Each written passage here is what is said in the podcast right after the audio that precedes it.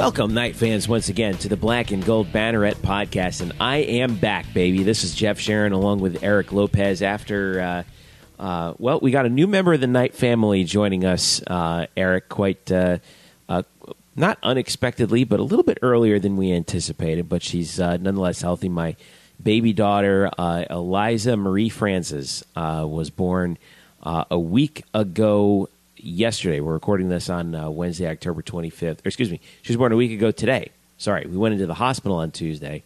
She was born a week ago uh, today.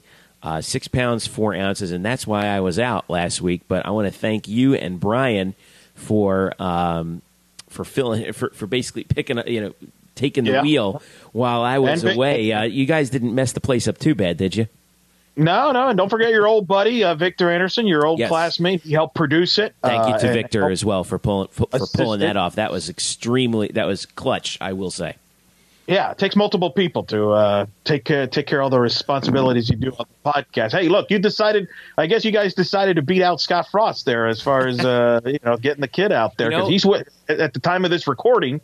Uh, he's he wait he could be in you know he's waiting for uh, the child to come out with his wife, and uh, that could be any moment. You know, it's funny because I we, we went down to the baby was born down at Winnie Palmer, and as is basically every child in Central Florida these days. But um, but I, you know, there was a fleeting minute there when I was like, you know, I know Frost is on baby watch.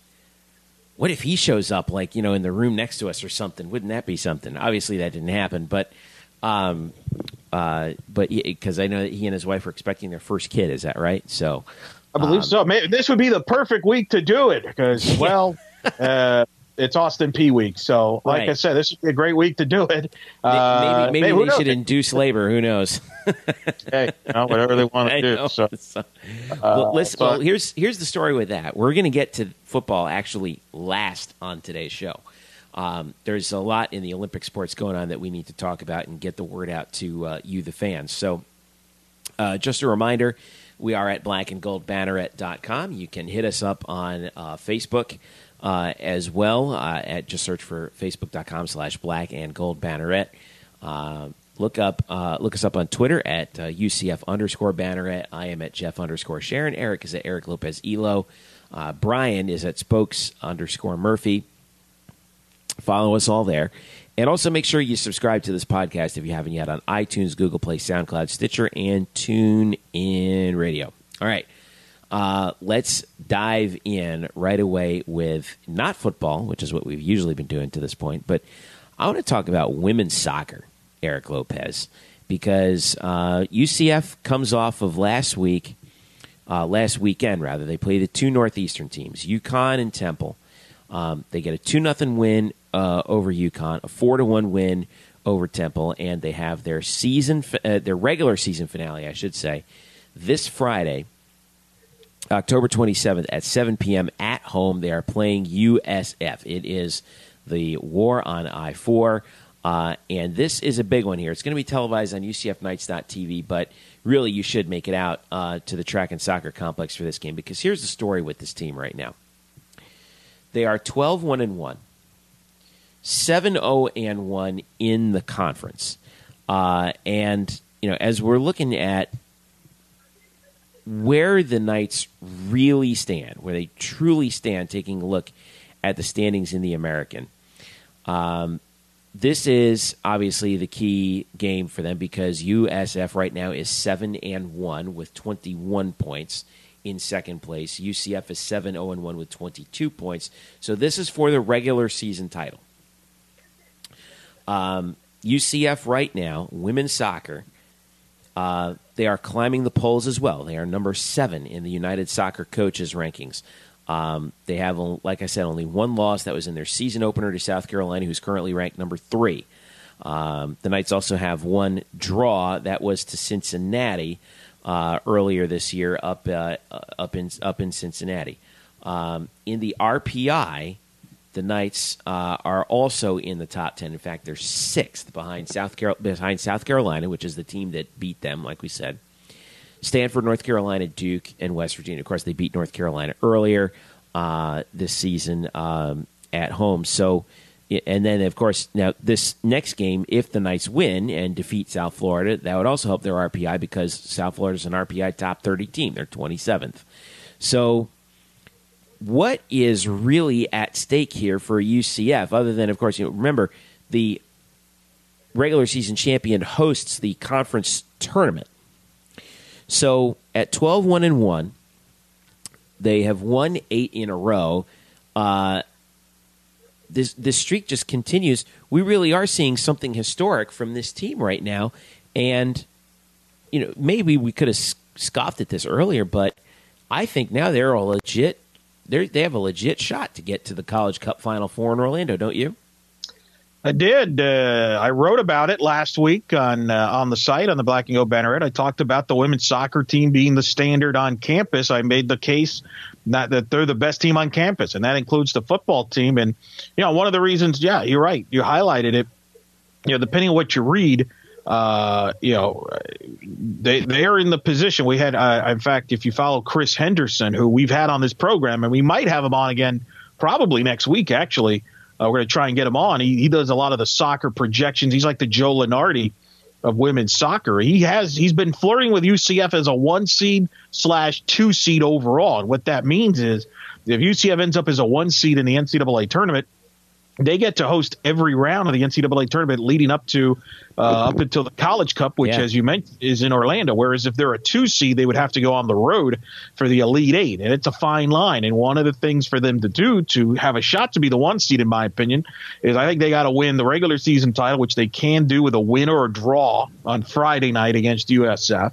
And then they, if they do that, they get to host a conference tournament, and then they'll play the semifinal and the, hopefully the championship game. And I think if they win the two tournament games there, I think they've done everything you could ask to be a possible one seed. Uh, whether they get it or not, who knows? But that's, I think, what's at stake here is obviously the regular season title, a chance to host the tournament. Uh, and I think for UCF, a chance to put an exclamation point at senior night. Uh, they got a tremendous big group of these seniors. And as I mentioned uh, in the article last week, and it's still up there, uh, this is big. This has been big for Coach Sahaydak because this is her team. You know, we talked about this. You know, when she won the conference tournament and a conference championship, you know, at the beginning of her UCF run here when she arrived here, you know, that, a lot of those players were with Coach Cromwell. So that was kind of what people outside the program would say. And there was questions whether she can continue the, tr- the tradition that Cromwell has done here, and she has. And I think this year is a big exclamation point. This team has been dominant. They have the explosive offense. Uh, they've been blowing teams out uh, by at least average scores of three to four to nothing, which, as I mentioned in the story last week, is a football, you know, equivalent to like seventy to nothing. Yeah, they, have outscored their opponents. Forgive me for interrupting, but they have outscored yeah. in in conference play. They have outscored their opponents thirty three to two. And that is incredible. Um, and yet, you know, so that that's been dominant. Yet this is going to mean they're facing a very good USF team uh, that's obviously right there in the mix. They're trying to win the. They can win the regular season title and improve their chances of making the NCAA tournament, improve their RPI. Obviously, the war on I four, you know, points on the line for the trophy. So this is going to be a significant match. Uh, it could be a prelude to what happens on the football side a month later, but uh, I'm looking forward to this match. And then think about this, uh, Jeffrey, as USF brings in the leading goal scorer uh, or at least one of the leading scorers in the conference in Evelyn Viens, who uh, could be maybe the big threat to Morgan Ferreira and Kayla Adamek for as far as player of the year. I mean, Viens has scored five goals in conference play, uh, whereas Ferreira with 10 should win it. But I'm just saying if somebody that's not UCF related win, has a shot to win it, it would be Evelyn Viens. Uh, mm-hmm. She's dynamic. You're looking at two teams, by the way. You ready for this? In conference games only. UCF is uh, and USF are one and three in the conference in shots per game. USF has averaged 16 shots a game. UCF has averaged 20 shots a game. Hello. Look when I when, what I meant when I read that is wide open offense. Both teams like to attack and attack and be aggressive. I think this will be an up tempo match and both teams have played well defensively. I think these are the two best teams in the league. They're one and two in the league in goals scored. UCF has scored a remarkable, you mentioned it, 29 goals in eight conference games. USF is second. They've scored 18 to give you a perspective of how uh, how dominant UCF has been from an offensive standpoint. So uh, I'm looking forward to this match. I think if you're UCF, you're you don't you know obviously a draw gets you the title, but I think they want to win this clean. Uh, because they know, I mean, they, they're trying to shoot for that one seed and try to stay home in Orlando for throughout as long as possible in the postseason. So it's a big match. I expect a big crowd. It's senior night. You know how that's going to be. That's going to be an emotion on night and uh, maybe the biggest match between these two schools on the women's soccer side that I can think of, where you consider the fact these rivals, the trophy will be on the line yeah. and then some on Friday night. Well, UCF comes into this match uh, leading the leading the American in goals at 2.93 per game. USF third in scoring at 2.21 per game, but UCF is number one in goals allowed. They've averaged they've given up just seven goals in 14 games total uh, where uh, USF is also third, but they've given up 19. So the key, I think, for UCF has been the defense. You're right. This is one of the this is this may be the last opportunity to really thank these this group for what they've done for uh, UCF. And uh, you know, like I said, what a group we've seen. Uh, as we take a look at the um, the goals uh, the goal stats, you know, you have.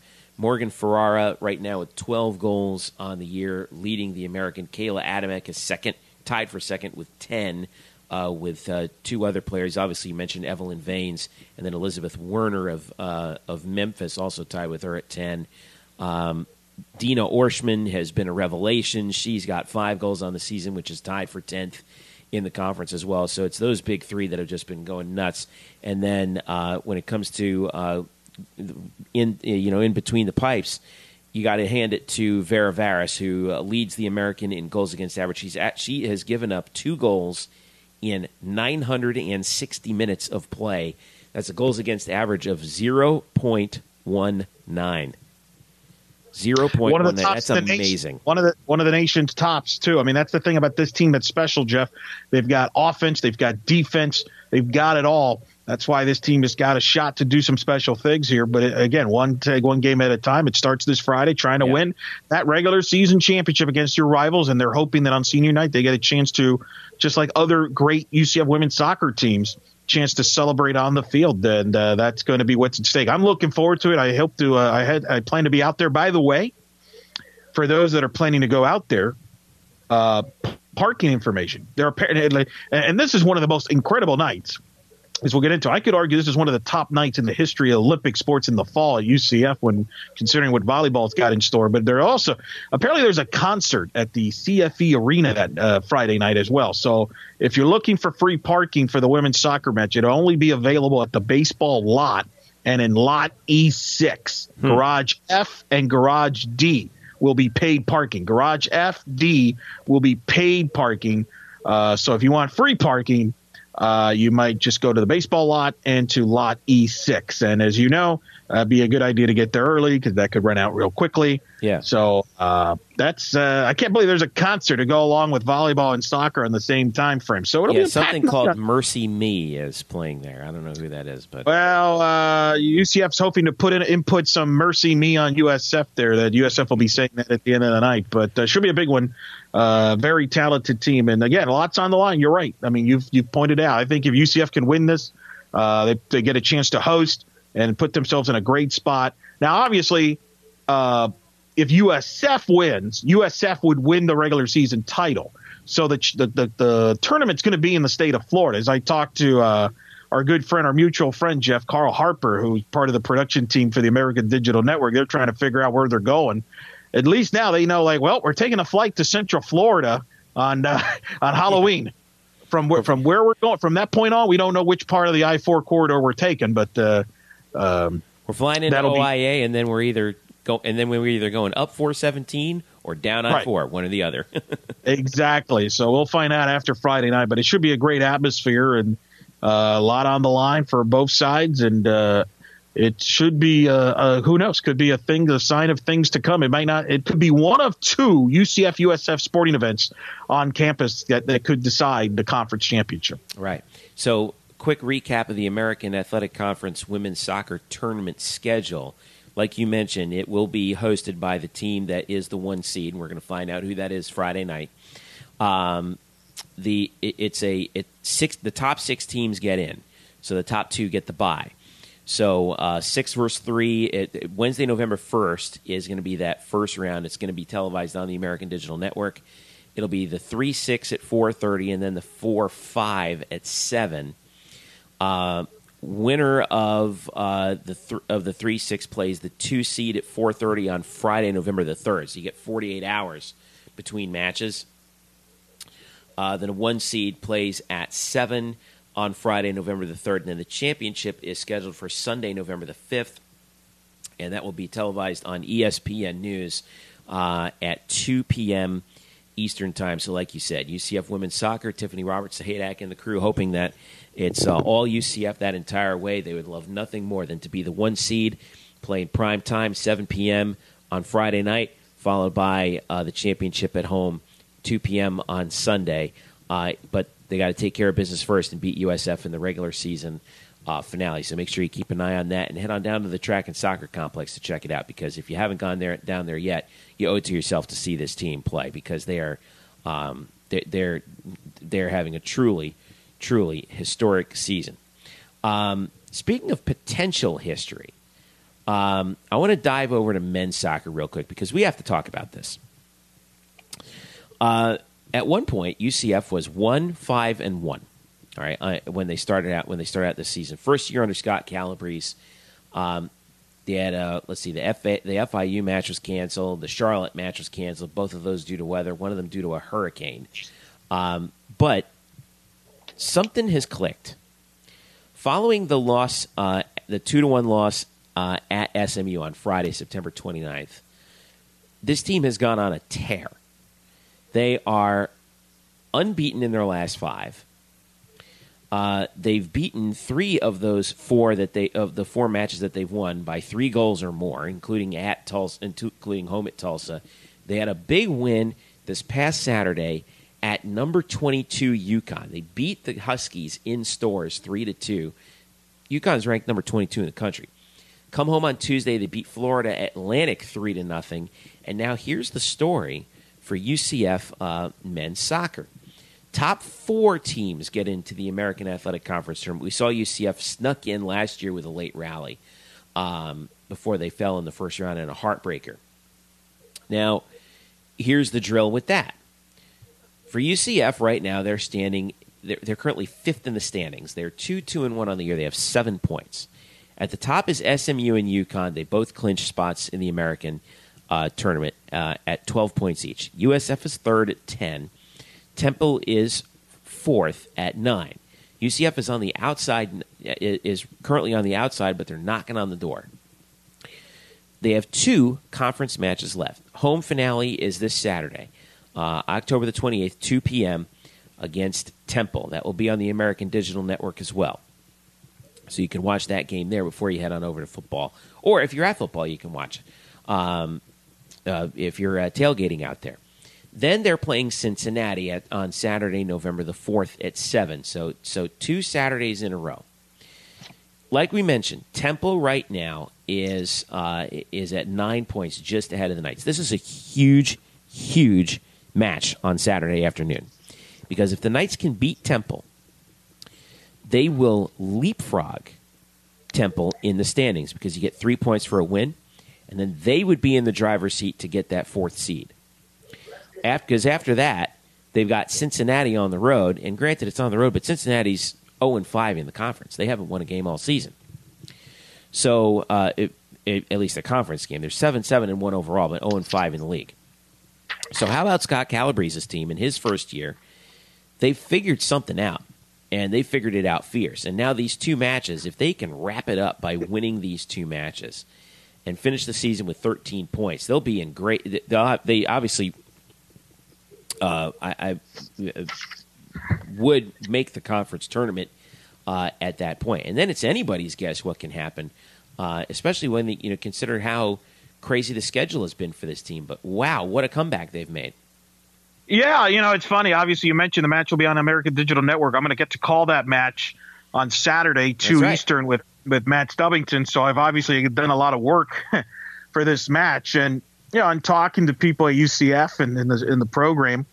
uh, you mentioned the scheduling stuff. They're just coming around. They're figuring things out. They're learning how to play the system. They're learning to play with each other. They've kind of figured it out. What's unfortunate, I think, had they didn't have the interruptions that you alluded to early in the year with the weather, cancellation of games like that, I, I, that kind of delayed the process. Remember, we talked about that in previous episodes about mm-hmm. man, they didn't. When are they going to get a match in? Well, they didn't get a home match in until October, and uh, you know, so that's why. And even with that, think about it. They they've been in almost every match. The USF match, they had a lead. They coughed up late. Uh, SMU, who by the way is ranked tenth or twelfth, depending on which soccer poll you check. Um, they only lost to them two to one. So that the team has been clicking. The Connecticut match you mentioned, I've seen Connecticut in person. You realize Connecticut had not given up a goal in conference up until that match. UCF is the first team to score on UConn all in the in the conference. That and was they ripped three on them too. They did, and they've been explosive. And this is a big match against Temple. Uh, UCF has to get a result this Saturday. If UCF loses, they're they're eliminated from the conference tournament possibilities. If they get a, draw, a win or a draw, they're still in the mix, and that's important because Temple, remember, they finished next weekend hosting USF.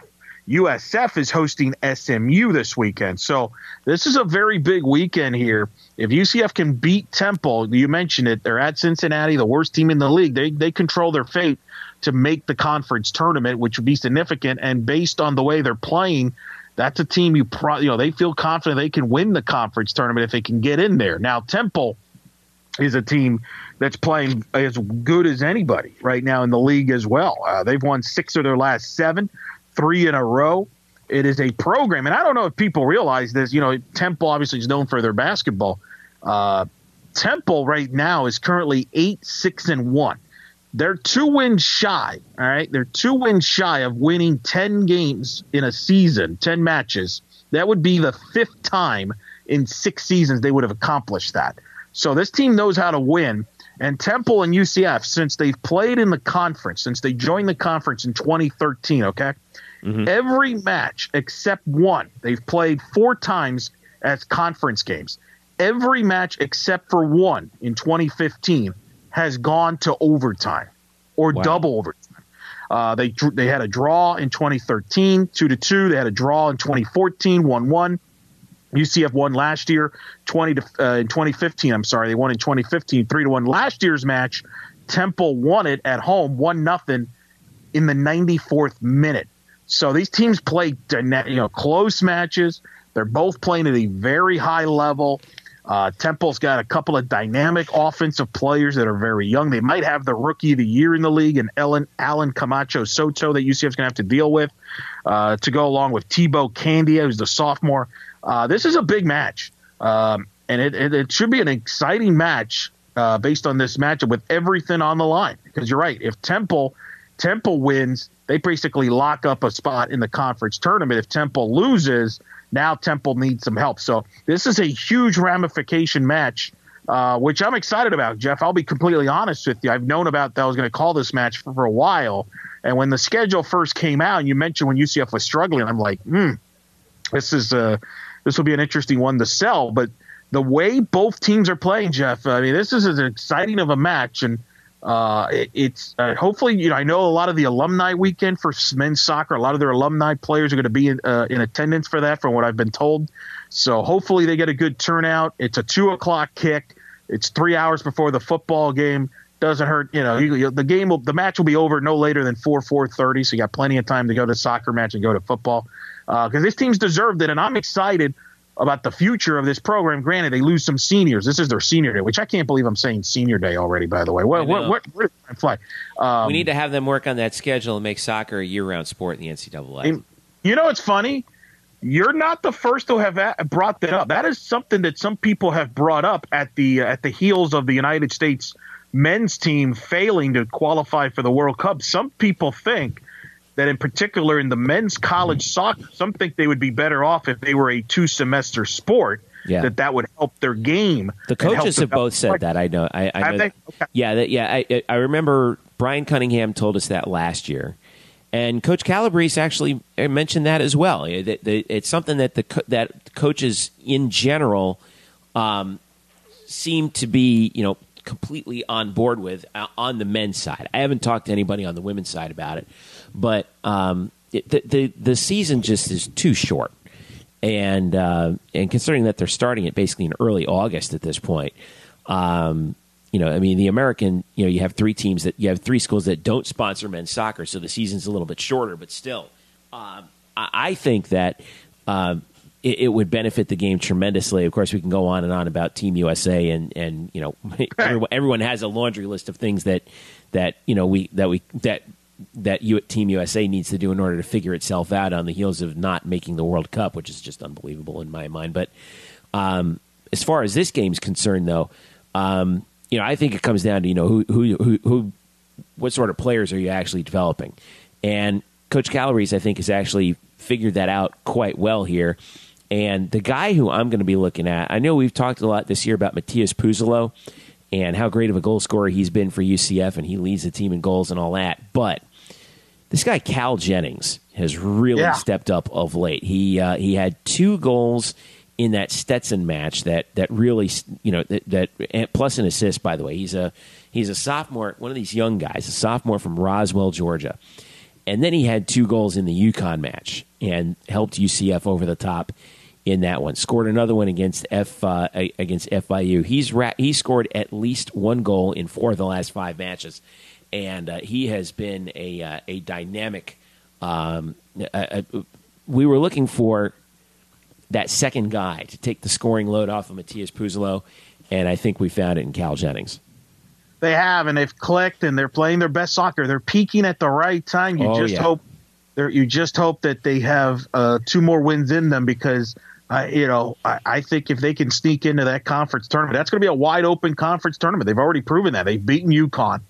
They, they, you know, some say they, they had them. They had USF on the ropes in Tampa. They did, and then S- and SMU they gave them all they could handle. So uh, they they they're playing very well, and I think moving forward.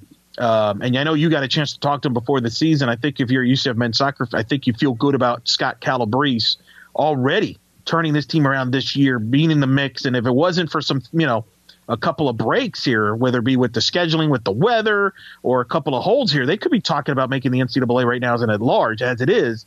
Uh, they're peaking right now. It should be a good one. The UCF and Temple, though, they, that's going to be a heck of a match. And uh, based on history, since they've joined the conference, could be uh, could be one that needs more than 90 minutes to be decided. And that once again is Saturday at 2 p.m. October 28th four hours before the start of the UCF Austin Peay football game. So you owe it to yourself and you owe it to the team to come on out on senior day uh, and check this team out because, like like you said, Elo, this is a critical match that you will be broadcasting on the American Digital Network. And uh, yeah, like we said, I mean this is uh, this is going to be this is a critical critical time for UCF uh, men's soccer. I, am saying you know I'm saying it outright. They they don't you, you don't want to tie this match. You want to come out and you want to win it no, you're right. And, you're right. You want to win it. Don't don't leave it in the hands of others. Correct, because if the UCF gets a draw, they're still not out of it. But in that scenario, they would need to win against Cincinnati, and then probably need Temple. They would need some to help. lose to USF, yeah. or or they would need USF to lose to SMU this weekend, and then lose to Temple. Uh, and that way UCF could get in that way. Those are the scenarios for them to get in if they get a draw a win, and then they control it. If they beat Temple, all they got to do is beat Cincinnati, and they're in. Mm-hmm. Obviously, if they lose, they're it's done. It's over. Yeah. So it's a lot of drama there, and uh, looking forward to calling it uh, with Matt Stubbington, who uh, has covered the men's conference tournament over the last couple of years for the, the American Digital Network. Also does women's uh, soccer at Florida. Uh, has worked with my friend Adam Schick, so I'm excited to be working with Matt and uh, hopefully get a good broadcast and provide a, an exciting match. Good. Should be a good show, and I'm going to be definitely going to be tuning in for that one or logging on, as it were, uh, to check that one out. All right, let's hop over to volleyball real quick. Um, weekend for you uh, for UCF on the road. They get a split on that Houston Tulane trip. So uh, Friday, October the twentieth, uh, they go out to uh, Houston. They lose in four, but then coming back, they stop in New Orleans, hit up Tulane, and they win that match, in, in, which was televised on the American Digital Network. I watched a little bit of it, uh, three to one. Uh, so UCF volleyball right now to take a look at you in the standings. uh, is uh, you know Wichita State right now is undefeated. Wow, I mean, what boy have they been something in this in, in this league? UCF's in a three way tie right now for sixth at four and six. Um, yeah, right now at eleven and eleven uh, overall. Now, one of the things that Coach Dagenais mentioned in the post game, and I was watching it as he was uh, as he was talking with the folks from the American Digital Network, is you know there were a lot of teams that um, that racked up home wins early to sort of take that early lead in the race. You know, you know, coming around, you know, coming around that quarter mile pole to use a a, uh, a horse racing term. But now we're coming down to three quarter mile pole, and some of those matches have to have to come back, and we're going to start seeing that this weekend. So, for example, UCF's playing Wichita State on Friday night, 7 p.m. It's volleyball 10. Um, uh, seven seven o'clock uh, first serve for uh, UCF and Wichita State, and we talked about how good Wichita State is.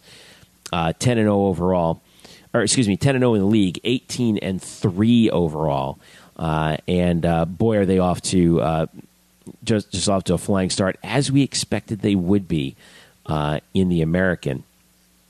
and they've really raised the pro. I think you know nationally they've raised the profile of the league significantly uh, coming on over because you know right now they're 18th in the uh, volleyball RPI uh, in the AVCA coaches poll.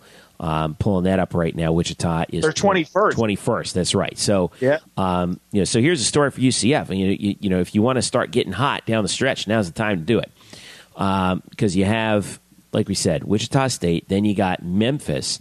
Memphis this year uh, is uh, is not very good. They're one and nine uh, in the conference, eight and fourteen overall. You should be able to take that match on on Sunday, but if you can get, you know, if you can upset Wichita State in front of a big crowd, there should be a big crowd for this uh, match, and then you come back and get Memphis before you go on the road back in East Carolina, Cincinnati. Remember, everybody goes home and home in volleyball. So as you head down the stretch, first of all, if you can prove to yourself that you can beat you know Wichita State, then you can beat anybody. And second of all, if you're you know once you've done that, you know pretty much every match the rest of the way is winnable. The standings are really going to get mixed up as we head down the stretch here. I think this is a huge. This is the biggest match of the year for UCF volleyball. What say you? Well, it is. I mean, it's first of all. I mean, I was trying to help help me out here because you've been going to matches now for all those ten years more mm-hmm. uh, consistently than I have. The last team that played at the venue ranked like Wichita State? Was it? I mean, what was the last team? Was it Stanford? I know I was there for Stanford years ago. Uh, I think it was his first oh, year, might, second year. Might have been Stanford. I I don't recall. I don't us bringing the other ones.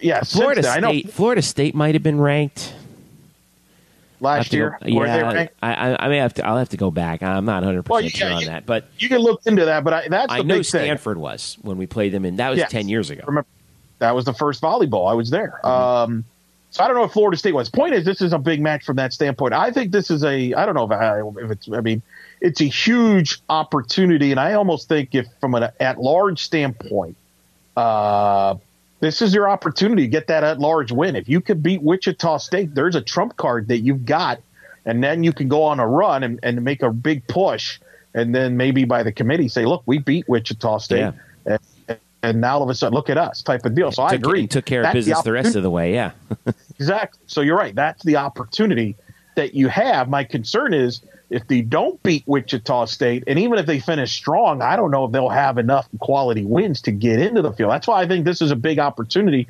uh, here to try to. Uh, you hope it's a big crowd. Now you mentioned the big crowd. Uh, I normally would agree with you, except here's a uniqueness here, and I'm, I'm wondering uh, about this because okay. I'm in a I'm to try and hit up both. You got women's soccer and volleyball at the same time. They don't usually.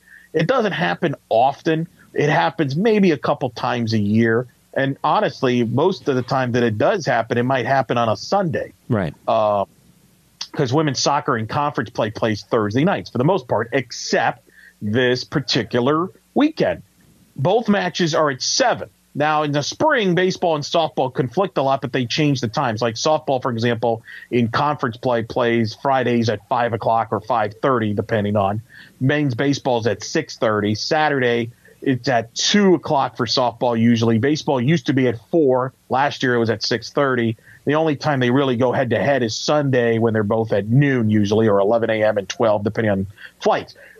Both vo- here in the fall, you got volleyball and soccer, two big matches. I think maybe the biggest night in fall that can in a while. But they're both at seven how uh, much would that affect the fan bases? Because there's people like me, for example, that would normally hit up both of those matches, but they're both at the same time. You can't. Now I have the luxury having credential that I can go back and forth if I want, which I intend on doing, but not everybody has that luxury. I don't know. I don't know if there's a solution to this. I don't know if like starting one match at 6:30 and the other one at 7:30 would help. Uh, is there a remedy you think they could do here? Because I think there will be people that would have gone to the volleyball match that are going to be at the soccer match because of what's at stake there. I think it's a, or do you, it, I think it's or do you hard think completely different crowds, or do you think they're different different uh, fan bases? The non-student fan bases obviously are completely different. Um, the question is, how many students are you going to drag over from one to the other? I think you would love to have obviously 100% of the students at one or the other. Um, you know, it, it, really does stink because they sh- they should be able to stagger this. I, I wish they had been able to say move the soccer to about five o'clock because it's going to be a nice day out. Um, if you move the soccer to five, that game will be over in time for the volleyball match at seven, uh, and you can, you know, you can get fired up. You can celebrate the the the uh, regular season title, assuming UCF gets there uh, for women's soccer. Then, hey, we got one more. Let's hop over to volleyball and get loud for that, right? So I wish they were able to do that. Right, vice uh, versa. I mean, it could be yeah. vice versa. I don't know. Now, you know, remember it, the it, opponents. If they ever, if you're ever going to change time, remember the opponents have to agree to that too. And Correct. they're and they're not stupid. Okay, you know, USF is not stupid. They they know that if they can if they can uh, if they can put a dent in the UCF home crowd, they're going to try to do that. Yeah, no, it's just interesting because, like I said, I brought up the baseball softball because I have a, I know a lot of people that are baseball fans that are softball fans as well. So a lot of people actually I've seen this going doing games at softball. There's fans that'll go to the softball game first and then head over to baseball right after that and catch the baseball game, or they'll leave softball early to go to baseball so they can hit up both. You don't you don't even have that luxury here. Like let's say they would have start one of them at six and the other one at seven, you could probably mess around with that. Um, that's tricky here. Obviously, from my standpoint, I have to calculate it because, for example, like when women's soccer goes to halftime, I'll mm-hmm. head over to volleyball, but then there's intermission in volleyball. So it's unfortunate because I think you're right. This is the big when when both schedules came out. I mean, obviously North Carolina was the one that everybody circled in soccer, but USF's always a big match last game, and now when you consider the fact that the conference championship's on the line, and then for volleyball, Jeff, when the schedule came out, this was the one that everybody circled. Um, yeah and it's it's usually they draw big crowds. So I don't know. I'm fascinated in, in, in on both sides. I feel like both teams have their loyal fan base, right? So it's not like I, I don't think either side will lose a huge percentage of the fans, but they do lose maybe the casual fan that maybe gets divided is kind of how my gut tells me. Do you agree with that? That maybe I think both like volleyball has their diehard fans. They're going to go to volleyball no matter what. Soccer is going to have their diehard fans. They're going to go to soccer. There's good and there's percentages of those people that are not are not interested in the other sport. But I think the casual fan that's interested in, hey, I might go check this out. Uh, that could be a bit of a conflict. I'm gonna guess they'll go to women's soccer because of the what's at stake, and that might hurt volley- volleyball. Might lose out on the casual fan that they normally would get for a volleyball ten uh, with a team like Wichita State that's ranked in the top 25 coming in. Yeah, for your Olympic sports, USF is going to be a bigger draw than even a ranked conference opponent that's not USF. It, it, it seems unfortunate, yeah, you know, considering exactly. that UCF volleyball really could use a rowdy atmosphere in there to play against Wichita State. But right. when you see UCF and USF, right. people are going to people are going to gravitate towards that. So I think you're right. It is going to well, it is going to sap away some of the the casual observers. But my big question is how many of them are there, and how many of the students are are there that are that that you're going to miss out. Right, because think, they're well, the ones who are going to provide the atmosphere at both places. Well, and the funny thing is, I think I read where both volleyball and soccer they're both giving out free T-shirts to the students. So uh, that, that double that dip if you haven't done laundry out, in a while. Oh, well, and you know, you know what? I guarantee you, there's going to be some students that are going to do that. They're going to try and double dip, try to get two shirts out of it. I guarantee you that's going to happen. I don't know if they can pull it off or not, but that's going to be interesting. And what's unfortunate is there was no really flexibility in the scheduling because, you know, in the past, I know that women's soccer at times has played conference games on a Saturday, but you can't do that when you have a conference game on Sunday. And uh, obviously, you wouldn't even be able to, you know, and then swim women's soccer, they can't play Saturday because men's soccer has a game on Saturday. And uh, for whatever reason, this time around, they decided that this women's soccer match was scheduled on Friday instead of Thursday. So it's unfortunate from that standpoint. Yeah. Uh, because I think it's a huge uh, night, and uh, hopefully, maybe you know, hopefully it's one of those things, kind of like the Magic in Orlando City when they go head to head and they're both at home. Uh, that maybe, and I've seen that. I always wondered about that. And it turns out both both teams draw their own fans, and they're both fine. Maybe it's one of those things when I walk to both on Friday night that you know what uh, both sides got their turnout and everybody's everybody's happy.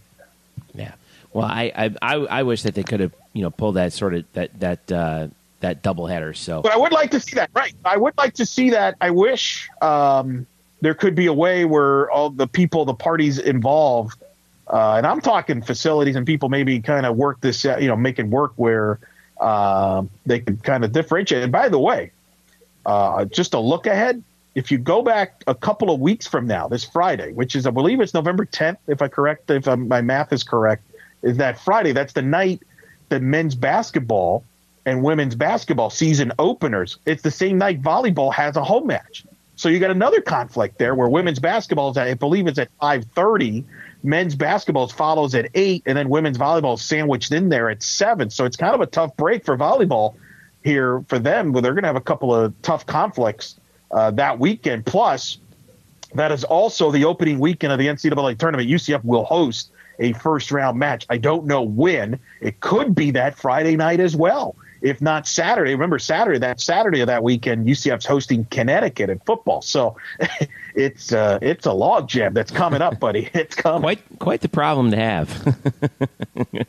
yeah. You know, way too way too much great sports on campus, right? so um, but that's yeah, right uh, it, it is a critical. I you know I can't emphasize enough that it is a critical weekend for UCF volleyball to get the try and get Wichita State and try and ignite a little run because I do think that you know at their best this team is as good as anybody in the conference. Um, you know it, it's it's just been they've they've again the schedule's been very difficult to them, uh, and you know but now's the time right so volleyball ten Friday, October 27th at 7 p.m. against uh, Wichita State, number 18 Wichita State, followed by Halloween, Sunday, October 29th at noon uh, against Memphis. Both of those matches will be on UCF UCFKnights.tv, but head on down there. And also don't forget women's soccer uh, as well. All right, Elo, let's uh, take a quick timeout. And coming up next, speaking of successful sports on campus, football. Lots to talk about with that because they got a game coming up this weekend. If you have an old schedule magnet, you're going to have to get the Sharpie out to fill this one in. All right, stick around.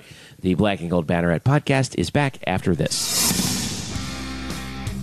Hello, Knight Nation. I'm Andrew Fegley. And I'm Trey Strelko. Um, uh, um, where are we? This isn't our usual spot. It looks like we've landed in the Black and Gold Banneret podcast. Oh, yeah. I've, I've heard of those guys. You know, Knightline has UCF sports covered. Week in and week out, we bring you interviews with newsmakers and in depth analysis of UCF sports. Subscribe to our weekly podcast on iTunes, SoundCloud, Stitcher, or wherever you get your podcasts. Be sure to subscribe to Knightline on YouTube, like us on Facebook, and follow us on Twitter at UCF underscore Knightline. Trace, can we go back to the 1148 studios now and start working on our next all new Knightline? How do we get out of here? Go Knights! Charge on. Now back to you guys in the Black and Gold Banneret podcast. And welcome back to the Black and Gold Banneret podcast. Jeff Sharon, Eric Lopez with you. Follow us at UCF underscore Banneret on Twitter. Also hit us up on Facebook and subscribe to us on Google Play, iTunes, SoundCloud, Stitcher, and tune in. All right, Elo. Uh, let's check in on football, shall we? oh, yeah, oh, I know, yeah. right? It's well, well, they're only the uh, what is it now? The number eighteen ranked team in the Associated Press Top Twenty Five, 17th in the coaches poll.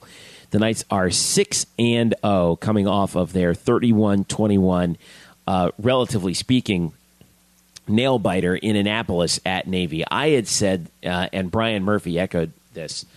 Uh, that this would I've been saying all throughout the season that this was going to be the toughest test. Uh, it, this road game against Navy, and it was pretty tight there for a considerable amount of time. Knights had some opportunities, couldn't really, you know, stick it to Navy early on, and then Navy like does Navy things, right? I mean, they just frustrate you and take advantage of you know their opportunities so well. They're such an opportunistic team. Uh, this game was, you know, 14-14 uh, at, one point in the third quarter after a 75-yard touchdown pass from Zach Abey to Malcolm Perry uh, for Navy. But things changed in the third. Um, 15 seconds after that, Adrian Killins had his 79-yard uh, touchdown run uh, that, you know, obviously piqued the interest once again of uh, TJ LSU dad on Twitter. Um, and then Abey got hurt. Uh, and you're talking about one of the leading rushers in the country, by the way, in Zach Abey of Navy. So, um, and then uh, Matt Wright kicked a uh, kicked a field goal uh, with 2:41 to go in the third. The Knights had a 10 point lead, but you know it wasn't done in the fourth. You know this is a Navy team that got within three with 12:50 to go, and was right there until UCF uh, put together a nice little drive in the fourth quarter. Uh, you know, Navy turned the ball over on a on a huge hit by uh, Brandon Moore, who I think he got completely toasted uh, on that 75 yard touchdown pass. Um, but he came back, redeemed himself, forced a fumble, recovered it, kind of pulled an, a, Jadeveon Clowney, if you will, a baby Jadeveon. And, uh, and uh, seven plays later, Otis Anderson capped it off with a 10 yard touchdown run with 3.30 to go, and that was pretty much it. UCF um, was up by 10 on Navy at that point. It's so hard for Navy to uh, come back to run a two minute offense, you know, when they're running the when they're running the triple option like they do. So this was, I thought, you know, there were a couple of big wins this year, no question about it. Um, the Maryland game comes to mind, but to me, this was the biggest win for UCF football so far this year to go six and zero oh for the first time in school history.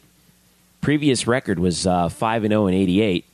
Uh, that team finished six and five, but six and zero oh for the first time uh, is UCF football, uh, and in the top twenty in both polls. So I don't know. What did you think was the was the key at coming out of this Navy game for UCF?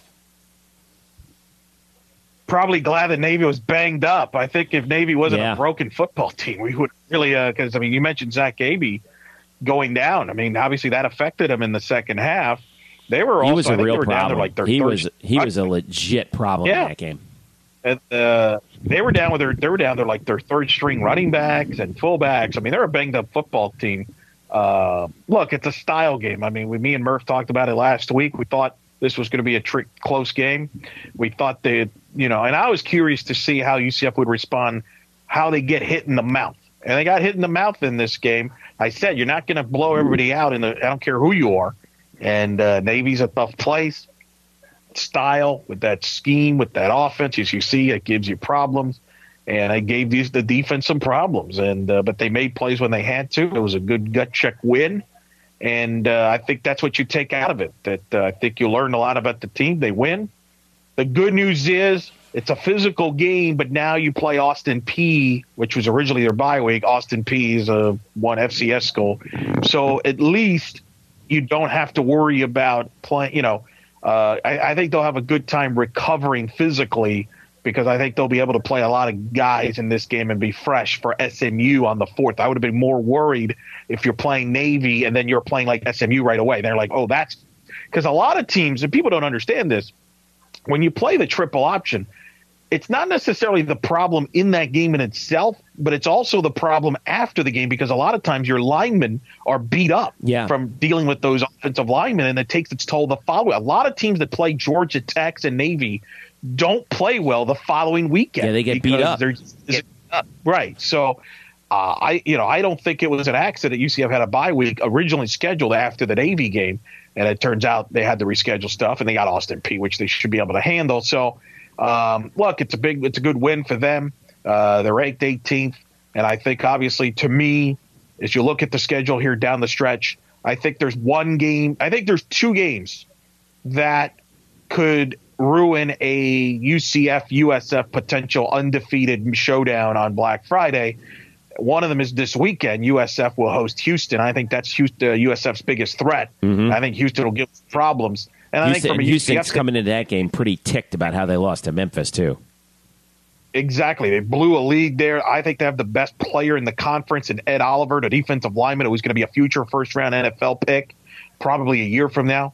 And uh, after the 2018 season, he's only a sophomore, believe it or not, true sophomore. Oh, really? And oh, for UC, yeah, oh yeah, he's back, baby. Uh, and I think for UCF, I think the tricky game is going to be well, is SMU when they go up to Dallas in a couple of weeks, which we'll get into more down the road. But mm-hmm. uh, that's it. I think that's what could affect it. I don't, you know, the Navy game is good. I will caution people. Uh, the thing that worries me is I think this is a Navy team that's going to lose a couple more times before the year.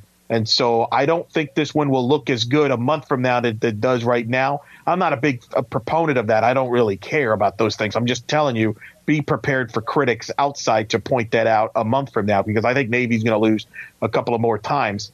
But UCF doesn't care about it. Who cares? Uh, UCF right. got the win on that and big step on the road. And I was happy that they were challenged because I did feel like they needed to be challenged before they play USF. I didn't want them to go to the USF game not being challenged because as much as grief as USF gets for their schedule this year, and rightfully so, the one thing I will say is they have been they have faced adversity.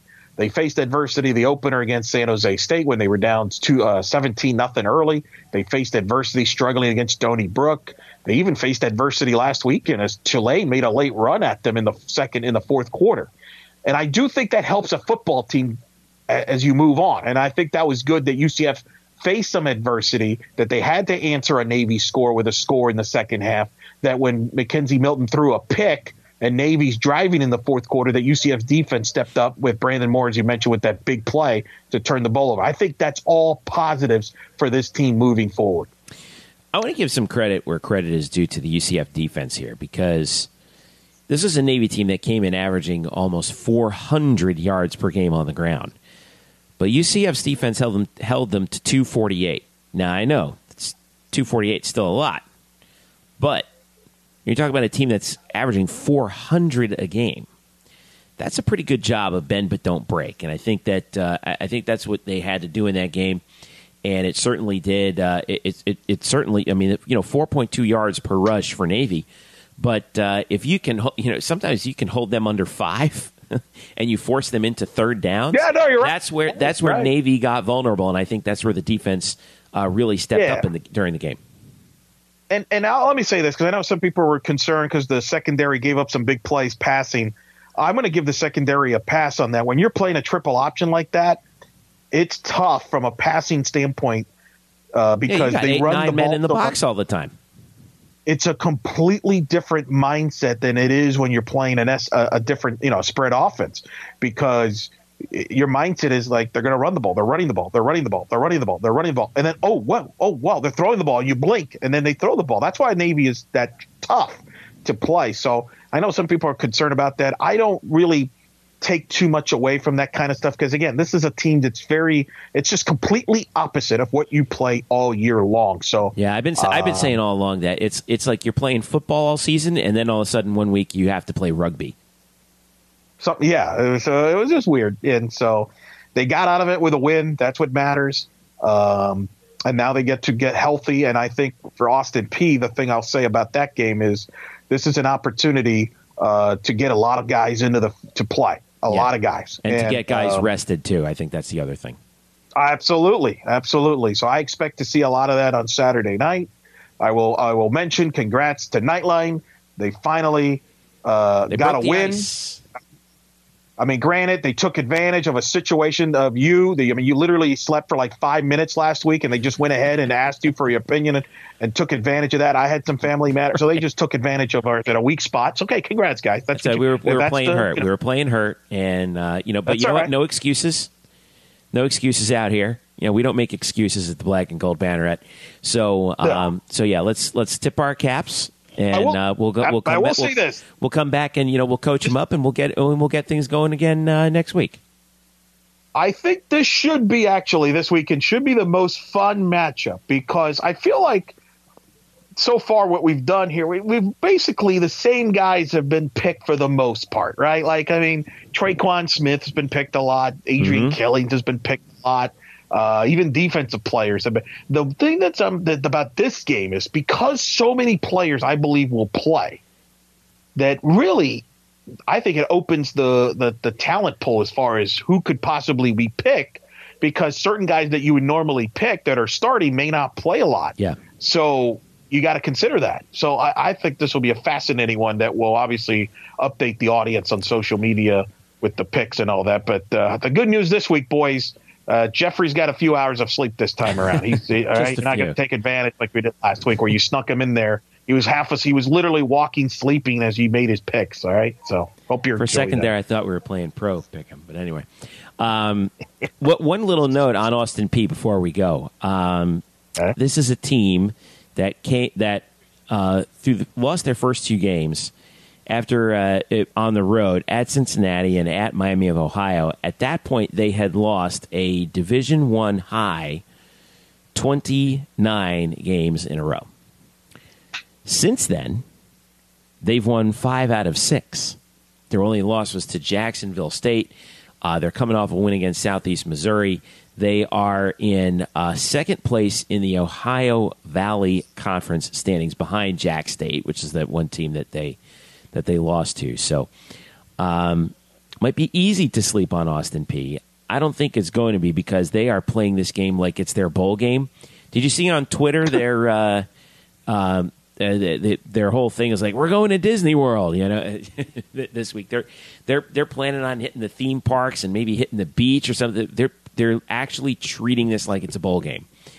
And why not? It's Orlando. I know. Why not? And I would be, of course, if I'm Scott Frost, I'm like, okay, you, know, you, you want to treat it like a bowl game? No problem. Uh, go ahead and hit the beach, boys. Have some fun. Uh, and be here by kickoff on Saturday. we'll show you what fun looks That's like. Right. And uh, so, you know, I, I, don't want anybody to sleep on him too much. I don't think we're going to be sleeping on him too much. I think the goal is put them down early, put them to bed early, and uh, and and get some guys rested up because that home stretch, like you said, coming down coming down the pike.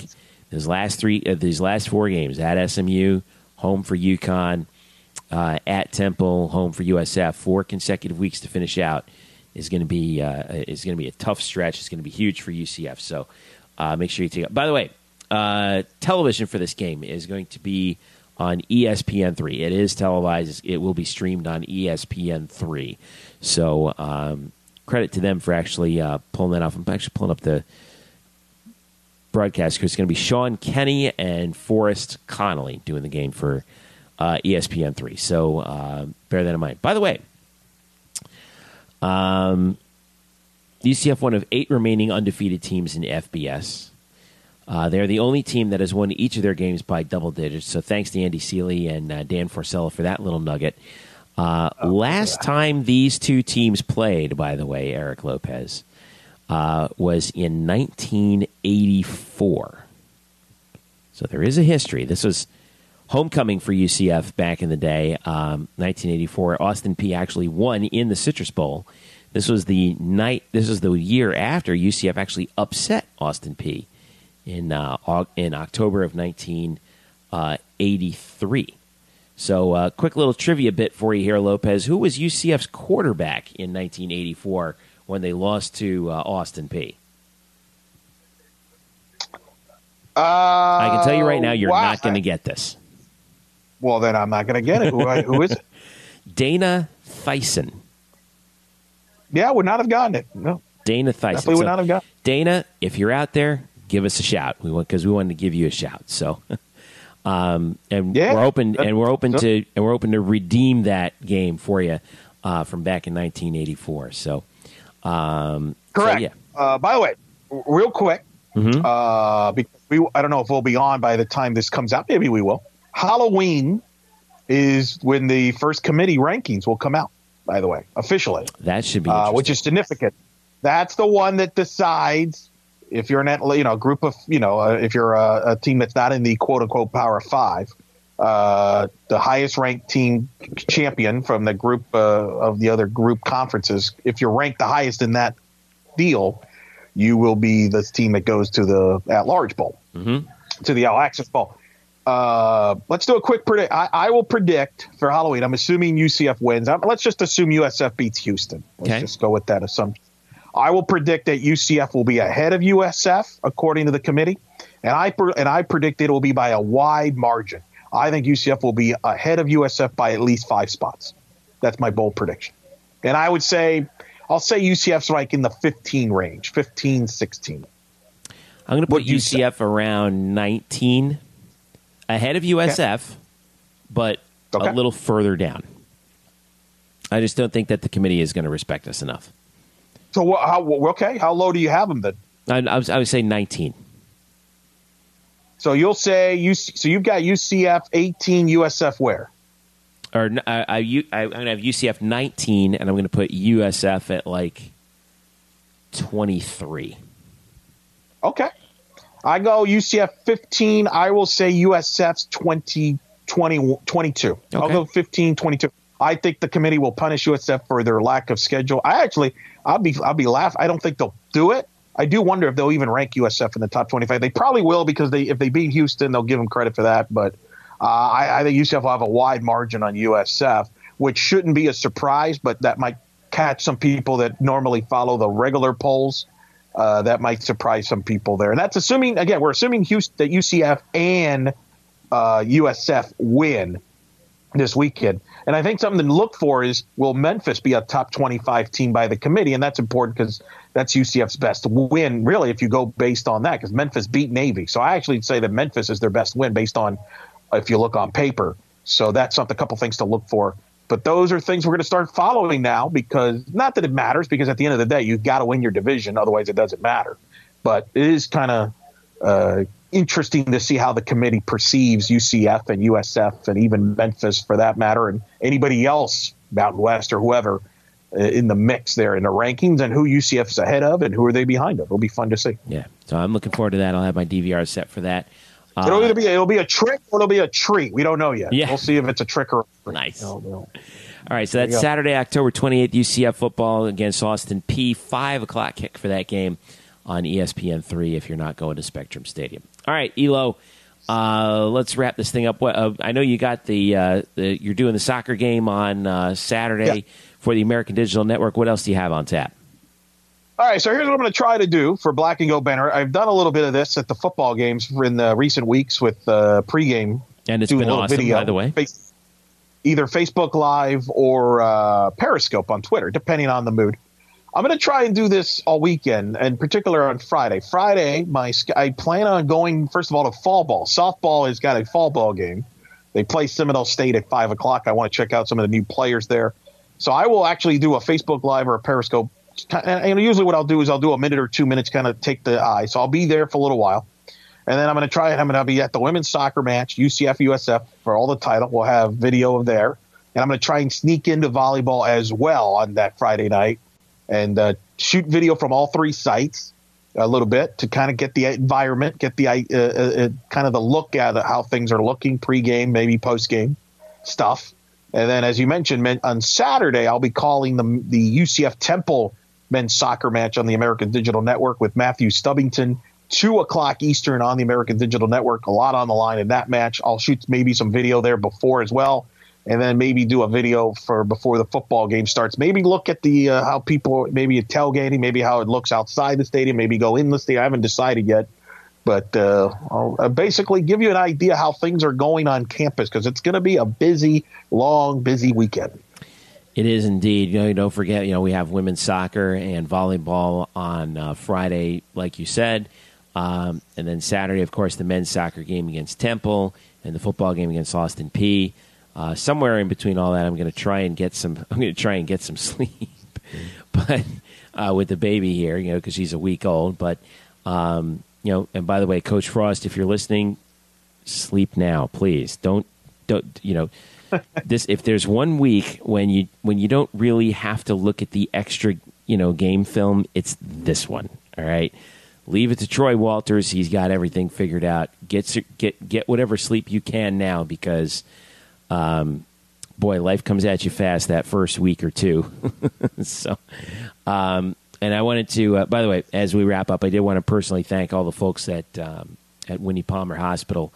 Uh, they are the best in the business uh, at um, at just taking care of you when you welcome uh, a new child into the world. So, uh, and they have been um, they were fantastic to us. You know, we had our, our son Connor was born there, and so thanks to them for that. Uh, and and and our, our little baby girl Eliza, six pounds four ounces. Um, she loves to sleep and eat, which are two things that I enjoy doing as well. so, um, so you know, so like we said, you know, welcome to the Knight family, baby Eliza, and uh, yeah, so like I said, I got hopefully hopefully she'll give give us a little bit more sleep because I know her mom could probably use some a little bit more as well. So.